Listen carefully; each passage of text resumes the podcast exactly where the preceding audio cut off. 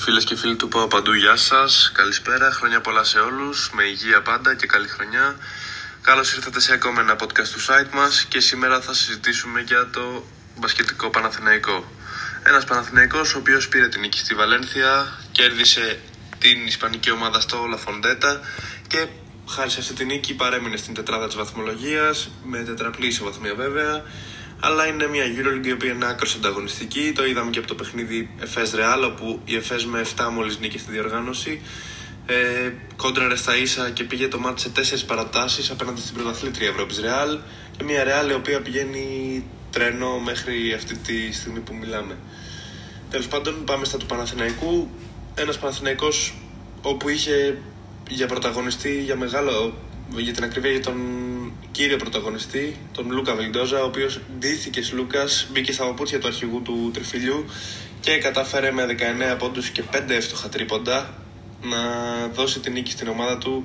Μια νίκη πολύ σημαντική, η οποία ήρθε μετά από μια ήττα στην Βασκόνια, όπου ο Παναθηναϊκός δεν ήταν καλός ούτε στη Βιτόρια, αλλά ίσως να άξιζε παραπάνω την νίκη γιατί είχε πάρει μια διαφορά 17 πόντων. Αλλά από την άλλη ήταν κάπως άξιος της μοίρας του αφού δεν κατάφερε να κρατήσει αυτό το μεγάλο προβάδισμα. Όσον αφορά την νίκη στη Βαλένθια, ο Παναθηναϊκός έσφιξε την άμυνά του. Ο Τζέριαν Γκραντ ήταν για ακόμα ένα παιχνίδι συγκλονιστικός. Βγήκε μόλις ελάχιστα λεπτά, μην πω και δευτερόλεπτα από το παρκέ. Παρ' όλα αυτά φαίνεται ότι δεν κουράζεται ποτέ. Ο, ο Αμερικανός Γκραντ πραγματικά είναι βιονικός. Παίζει εξαιρετικές άμυνες. Είναι ο καλύτερος αμυντικός του Παναθηναϊκού και ίσως ο καλύτερος για την ακρίβεια από τους καλύτερους ε, αμυντικούς της διοργάνωσης. Το ίδιο ισχύει και για τον Χουάν Σερναν Γκόμεθ, ο οποίος έκανε πολλά πράγματα τα οποία δεν αποτυπώνονται στα στατιστικά. Ο Ισπανός ήταν εξαιρετικός. Για να του βάλει κάποιος καλάθι πρέπει να ματώσει. Ο Ερναν Γκόμεθ μπορεί να παίξει άμυνα από το 1 μέχρι και το 5. Με την ίδια ευκολία και με την ίδια άνεση.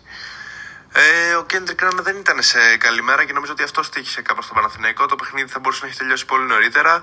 Ο Αμερικανός πήρε κάποιες προσπάθειες οι οποίες ήταν όχι τραβηγμένες από τα μαλλιά, αλλά μας έχει συνηθίσει να σκοράρει. Οπότε αυτό δεν, δεν ωφέλησε την ομάδα του Ριγκίνα Ταμάν. Ο Λούκα Βελντόζο όμως ήταν καυτός όπως προείπα. Ο Μάρις Γκριγκόνης έβαλε κάποια σημαντικά σουτ. Και ο Ντίνος Μίτογλου, ο οποίος μπορεί να μην ήταν στην καλύτερη του μέρα, ούτε επιθετικά ούτε αμυντικά. Στο δεύτερο ημίχρονο ξεκίνησε με δύο τρίποντα και έδωσε ουσιαστικά το έναυσμα στον Παναθηναϊκό για να κυνηγήσει το μάτς και να πάρει ουσιαστικά αυτή τη νίκη. Από την άλλη, ο Ματίας Λεσόρ, ένας Ματίας Λεσόρ, ο οποίος ξέρουμε ότι δεν είναι και ο καλύτερος σουτέρ από τη γραμμή της φιλανθρωπίας, από τη γραμμή των βολών. Πήγε στα 1,9 δευτερόλεπτα πριν από τη λήξη στις βολές. Έχασε την πρώτη, παρ' όλα αυτά είχε το κρύο αίμα για να βάλει τη δεύτερη και να χαρίσει την νίκη στην ομάδα του. Και ο Ματίας Λεσόρ φαίνεται ότι σίγουρα τον έχει επηρεάσει και η κούραση. Είναι ένας παίκτης ο οποίος παίζει ακατάπαυστα 30 λεπτά, τουλάχιστον στην Euroleague, γιατί στο ελληνικό πρωτάθλημα ο Εργκίν Αταμάν έχει τη δυνατότητα να τον ξεκουράσει. Βάζει τον Κώστα Αντετοκούνμπο πολύ περισσότερη ώρα στο παρκέ και τον Όλεκ Μπαλτσερόφσκι. Βέβαια, ο Αντετοκούνμπο παίζει και στην Euroleague πλέον και έχουμε δει πόσο ποιοτικές λύσεις δίνει όταν αποσύρεται στον πάγκο ο Ματίας Λεσόρ. Και θέλω να σταθώ λίγο στον Έλληνα ψηλό, καθώς είναι πραγματικά μια κομβική κίνηση και πλέον έχει, πλέον εδώ και ένα μήνα δηλαδή, σίγουρα έχει ανέβει στην ιεραρχία ως δεύτερος σέντερ πίσω από τον Λεσόρ.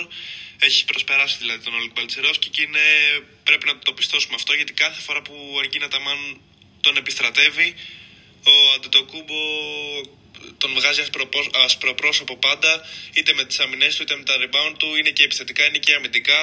Είναι θεαματικά καρφώματα, συνεργάζεται εξαιρετικά με τα γκαρντ της ομάδας. Χθες το είδαμε να γίνεται με τον Λούκα Βιλντόζα, το έχουμε δει άλλες φορές να γίνεται με τον Κέντρικ Νάν, εννοείται με τον ηγέτη του Παναθηναϊκού, τον Κώστας Λούκα. Και νομίζω ότι ο Κώστας Αντοκούμπο είναι πολύτιμο μέλος αυτής της ομάδας και θα βοηθήσει και στη συνέχεια της Euroleague. Ε, ένα τελευταίο σχόλιο που θέλω να κάνω είναι ότι βλέπουμε τον Παναθηναϊκό να βγάζει συνεχώς ε, νέους ηγέτες, σε εισαγωγικά ηγέτες, μέσα στα παιχνίδια. Κόντρα στην Μπασκόνια ήταν ο Κέντρικ με 25 πόντους. Παρ' όλα αυτά δεν κατάφερε να δώσει την νίκη στην ομάδα του. Πήρε κάποιες επιθέσεις οι οποίες ήταν άστοχες στο τέλος. Δεν πάει όμως να έχει κάνει μια εξαιρετική εμφάνιση σε όλο το παιχνίδι νωρίτερα. Ο Κώστας Λούκας εννοείται ότι είναι ένας ε, ηγέτης, ένας αρχηγός, ο οποίος ήρθε το καλοκαίρι και μετά από ένα-δύο μήνες που βρήκε το ρυθμό του, μας αποδεικνύει για ποιο λόγο ο Παναθηναϊκός δαπάνησε τόσα χρήματα για να τον κάνει δικό του. Ε, ο Ματίας Λεσόρ σίγουρα είναι και αυτός μια ηγετική φυσιογνωμία μέσα στα αποδητήρια και μέσα στο παρκέ, γιατί τον έχουμε δει. Είναι σίγουρα ένας από τους καλύτερους έντερ της διοργάνωσης. Εντάξει, μετά τον Έντι Ταβάρης, ο οποίος δεν πιάνεται πραγματικά. Και ο Παναθηναϊκός βγάζει πρωταγωνιστές συνεχώς, γι' αυτό είναι πολύ καλό για την ομάδα του Εργίνα Ταμάν. Αυτά από εμά. Να πούμε ότι ο Παναθηναϊκός έχει μία ακόμα διαβολοβδομάδα στο ΆΚΑ αυτή τη φορά, το που κατά πάσα πιθανότητα το ΆΚΑ θα μιλήσει. Είναι δύσκολα παιχνίδια, αλλά ο Παναθηναϊκός με τον κόσμο του μπορεί να πάρει κάθε μάτς. Κόντρα στην ΕΦΕΣ αρχικά και δύο μέρες αργότερα η ομάδα του Αταμάν αντιμετωπίζει την Μονακό του Mike James. Αυτά λοιπόν, καλή συνέχεια και καλή ακρόαση.